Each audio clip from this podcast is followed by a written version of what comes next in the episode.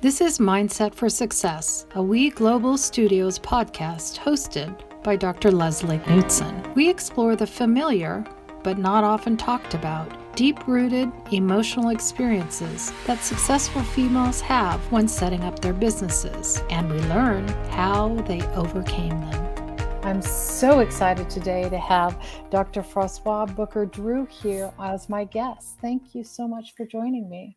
Thank you for having me today. I'm excited. As you know, it takes a lot to be a successful female entrepreneur, businesswoman. And it's not just about being bright, but all those other stuff. And sometimes it's hard for women to achieve because there's so much going on and some of their background noise might get involved in stopping them from maybe getting to where they want to get. So I um, am looking sort of to figure out a little bit with you what's been successful in terms of that background noise.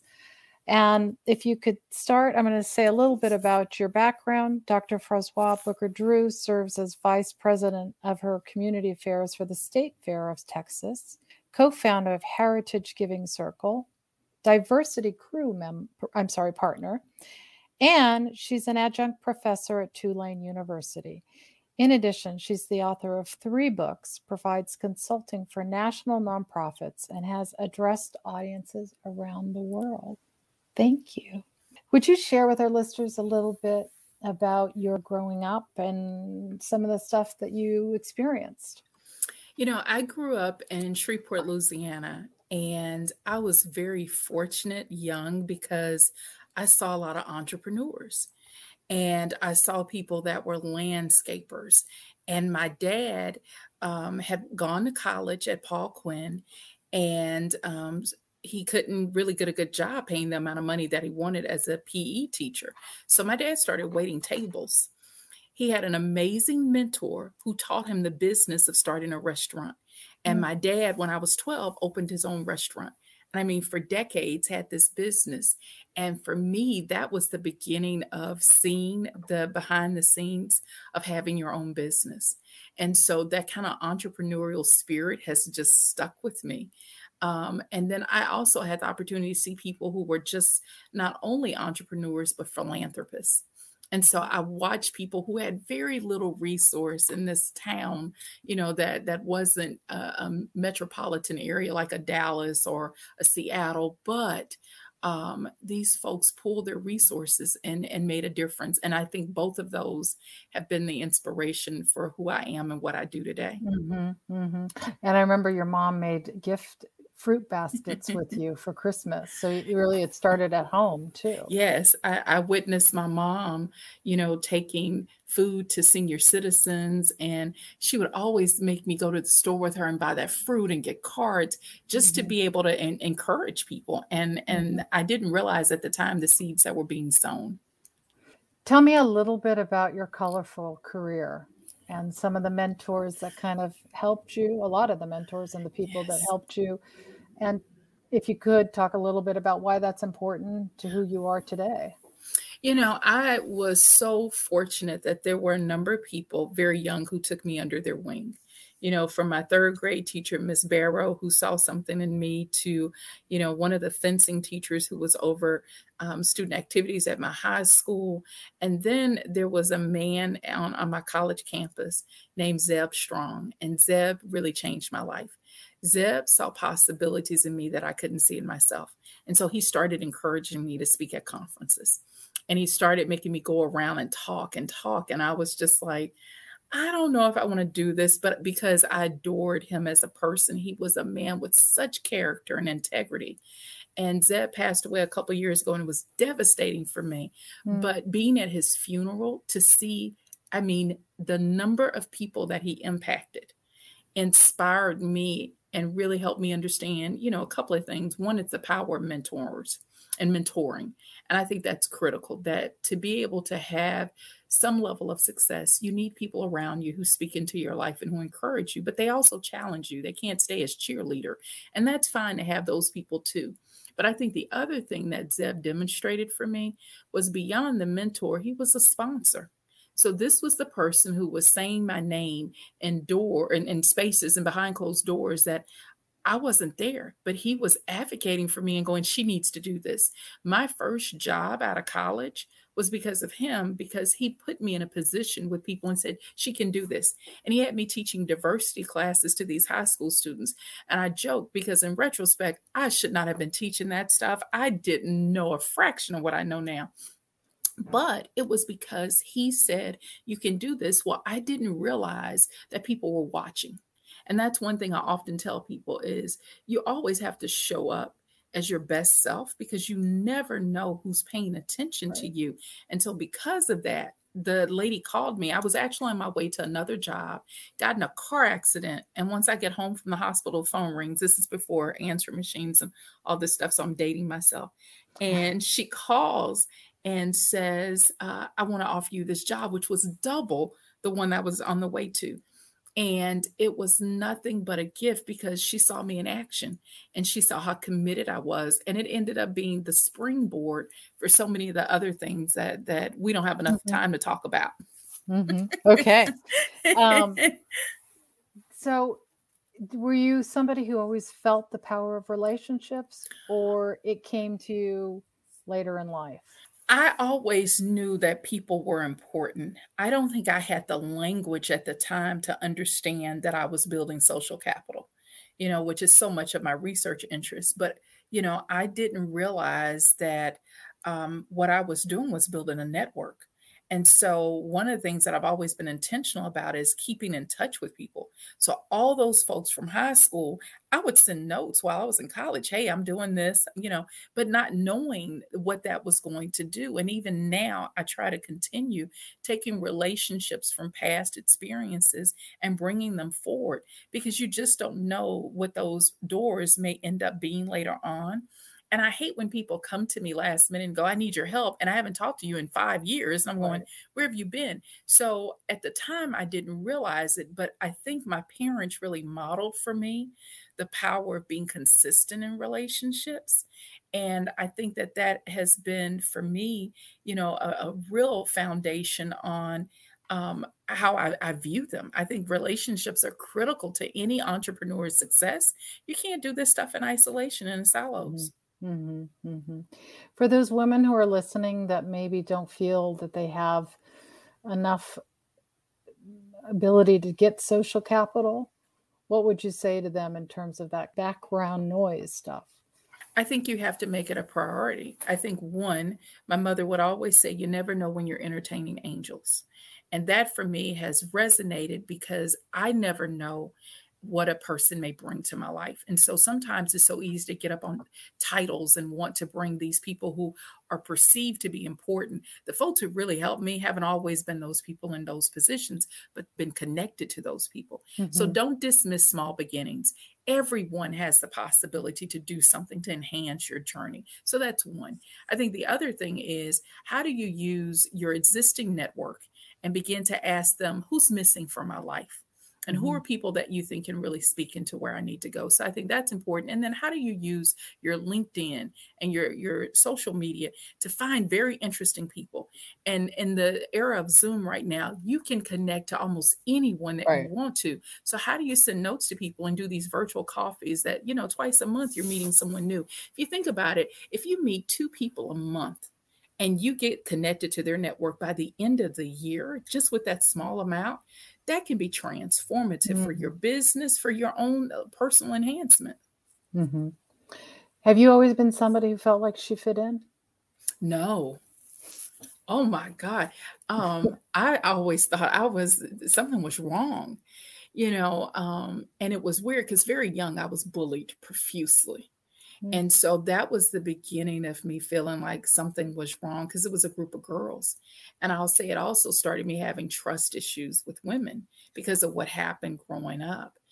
Um, but I had to change my mindset about how I saw myself. And I think when I did that, my mother says, she goes, You have the most amazing friends.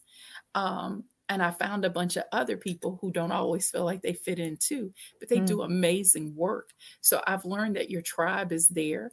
Um, and when you're kind of this oddity and and you stand out, I think that's an asset because people remember you. I think about my name, and when someone hears it. People do not forget it. And I think recognizing that there is a power in being the person that doesn't fit in, that's a superpower. Yeah. So, how did you change change your mindset? You know, I started investing more in me and and what I wanted to attract. I tried to develop that in myself. So if I wanted people to be kind, even though there were people who took advantage of it, I don't want to get that twisted at all. I also had to be kind and develop boundaries. I think it's a both and. I, I, think that for many of us, we think, well, it has to be this extreme. You can be kind and compassionate and generous and receive that from people and still have boundaries where you can protect yourself from people who take advantage of that because those people are going to exist. But I think, you know, for, and I tell my daughter this, I think we live in a world where we spend so much time on this either or that we don't recognize that both and really you know happens all the time that there are these multiple realities that coexist and you can have the wonderful people that are in your life and there can also be those times when it doesn't you know work out that way. It doesn't mean that you're bad. It's at both and operating and that's okay. Mm-hmm, mm-hmm. when we spoke earlier um, you spoke that money was something that you were scared of growing up. Oh god yes. And how were you able to come through the other side of that working in a philanthropic um, career where sometimes your services are considered you should do it for free? Yeah you know i was raised with a father who believed to pay himself first and then everybody else whatever happened. I did not realize until i got a lot older that money is really a, a, a issue of one it's a resource and i think sometimes we see it as an end. It's a resource it's a tool. But i also didn't recognize that money also has a relationship to character and integrity. And that so often you know you think well i'm going to just get this credit and do whatever i want with it. But other people are trusting you to use that money wisely. And so i think changing my approach around it because very young i was reckless I remember getting a credit card and running it up and then calling my parents and going, Will you pay for this? And they laughed, I think, for 10 minutes nonstop on the phone, like, You're an idiot. We're not doing that. And I learned some valuable lessons as a result of it. And so I began to even, you know, change the way I saw money because I was afraid of it. For me, it represented bad things happen. And, you know, because I saw that with my family. I think for me now, understanding that it is a resource and that um, you you have to have again boundaries in place for it to to work for you. But i think it's also knowing your own value and worth and i didn't know how to ask for that in the beginning. Mm-hmm. you know so when people were first coming to me i was like they're giving me an opportunity. And i remember one client i had my rate kept coming down and down because the amount of work that she was asking me to do. And she was renegotiating my contract and I was sitting there horrified about that. And it was at that time I learned all money is not good money. There mm-hmm. are some contracts that you have to look at and go, it's not worth it for the amount of time that I'm going to put into this. I'm not doing it. And you can do some things free, but you have to have boundaries and and it has to be a win-win. If you're walking away and there is not anything that you're getting out of it, why would you do that? You, you want to be able to be charitable but mm-hmm. even in being charitable, you have to recognize your own boundaries because otherwise, you don't help other people if they don't see the investment that you're making in them you mm-hmm. end up harming people because they don't understand that this is quality. And just as you will pay for shoes and bags and all those things, you can pay for this service to be able to help you do whatever it is you need to do. So it goes back to that that boundary that you have to set up to be successful and and, and having boundaries on not only relationships, but how you see money. So it's a resource also because it takes care of you Yes. And if you can take care of you, then you're better able to sell your take services care. to somebody else. And and you are able to help other people within a reasonable frame, but ultimately the goal is we don't have these gifts and talents just to squander them. The goal mm-hmm. is is to be able to do well that ultimately you're able to help other people in the process. Mm-hmm. Mm-hmm. Have you ever experienced self-doubt? Oh my god. And if so, and if so, what did you do? Um, it, you know, sometimes get um some Haagen Dazs ice cream and, and, and sit up and then complain about how much I'm gaining eating Haagen Dazs. Yeah, I, you have those moments where you question yourself and your ability. I think that's normal. I think it's going back though, you know, to your tribe. How do you make sure that you have the right people around you who not just go in the pity party with you? You need those folks every once in a while, but you need people to say, get your butt up. Mm-hmm. It's time to go back to work. You've cried enough about it. But we all are going to have those moments because sometimes when you're in business, especially, and it's growing, you're walking into new territory. And so, even with asking for what you're worth, um, even with you know figuring out um, what projects you want to take on, you sometimes go, God, that me? You want me to do this? I think you have to be willing to take the risk on yourself. I tell my daughter all the time if you're not willing to bet on you, who else is going to bet on you? You got to be willing mm-hmm. to take mm-hmm. the risk, even in self doubt. Mm-hmm. Mm-hmm. When you felt misunderstood, how have you tried to change your mindset around that to be able to be understood without letting the past baggage kind of get involved? Pride, anger, I don't know. I, I think you have to work through the past stuff to be effective in your present. And so sometimes what we do is we put those emotions on a shelf. And I think when those emotions come up, I think it's a great time to wrestle with where this is coming from. Mm-hmm. So as my anxiety would show up around money, I learned to stop and go, why is this bothering me? And begin to unpack it. Because otherwise, that stuff becomes not just a, a, piece of luggage, you're carrying a busload of stuff and you never get to where you want to go until mm-hmm. you begin to start unpacking that stuff. And mm-hmm. so when I have felt misunderstood, what I try to do, especially if there's a level of relationship and investment, it's an opportunity to listen and try to get a better understanding of why someone felt that way or saw that about me. And and sometimes they may be correct and mm-hmm. sometimes they may not. And I think it's an opportunity for growth.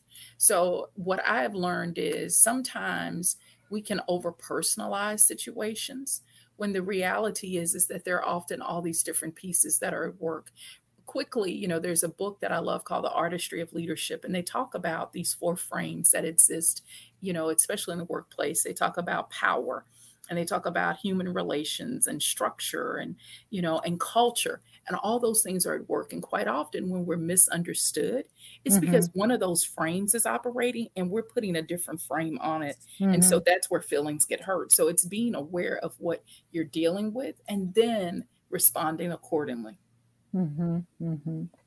what's difficult about rising to a challenge that you feel like you're not able you're not capable of and how can you turn that around um, for me, I'm a person of faith. So I really believe in prayer and meditating. And so when I find myself in situations that are very difficult for me, um, I have to pause and really begin to step back and and take some time to reflect. Um, that that is always so important before I move into making decisions. Mm-hmm. Um, and so I try to be a person who spends a lot of time reflecting before I make decisions. Now, I won't allow myself to become immobilized, and there's a difference. I think sometimes, you know, there's paralysis of analysis. And so mm-hmm. I try to be very mindful and and balance. And you'll notice balance is huge for me. So even mm-hmm. in those moments where I feel um, that way, I have to step back and um, process and and i'm a planner so even when i have those moments of not being sure i think it's important to come up with you know your it doesn't have to be this 10 year plan i do those too but i also do these 30 60 90 days of how do i overcome whatever this is and begin mm-hmm. to do these small steps to see if i'm actually making the progress that i want that's measurable and bite sized mm-hmm. mm-hmm. mm-hmm. believe it or not we're towards the end of our podcast. And I want to ask you one last question, which is Do you think that your upbringing helped or hindered who you are? It depends what day you ask me that on. In all honesty, I think it helped. Mm-hmm. I, I, think being from the deep South, um, there were a lot of obstacles as a Black woman. Um, and I saw a lot of racism and sexism and ageism when I was young, and even classism but I chose to allow those things to serve as fuel. Um, and that's not to say that everybody does that because those obstacles can be traumatic. They are. Mm-hmm. Um, but at the same time, I think having those experiences just made me want to go harder and mm-hmm. and drive harder so that other people don't have to go through those things that what I can do is serve as a bridge and that younger generations and I mentor a lot of young people that younger generations don't have to suffer in the same way. So I think it helped me to be able to help other people. And it comes sort of out of the bullet being bullet experience too because you turned that around. Yeah. And you but, came out and said as awful as all that is, I'm to have I'm going to change my mindset. And that is the key. I think with anything, it starts with your mind and your heart. Your thinking is so powerful. And, you know, as much as we talk about external influences, and those do have impact, there is so much power that all of us have mm-hmm. that when we tap into that, even in the worst conditions, you can turn things around. Mm-hmm. Mm-hmm. Thank you very much. If our audience want to find you, how can they reach out and find you? I am on LinkedIn, which I spend a lot of time there at uh, Froswa Booker Drew. And then I'm on Instagram at Dr. Froswa. This podcast is brought to you by We Global Studios, the first startup innovation studio and digital DIY startup platform for women entrepreneurs around the world. For more information on our guests, this podcast, and many other female founder programs, please visit weglobalstudios.com. I'm your host, Dr. Leslie Knutson. Please drop me a line at mindsetforsuccess at weglobalstudios.com. See you next week.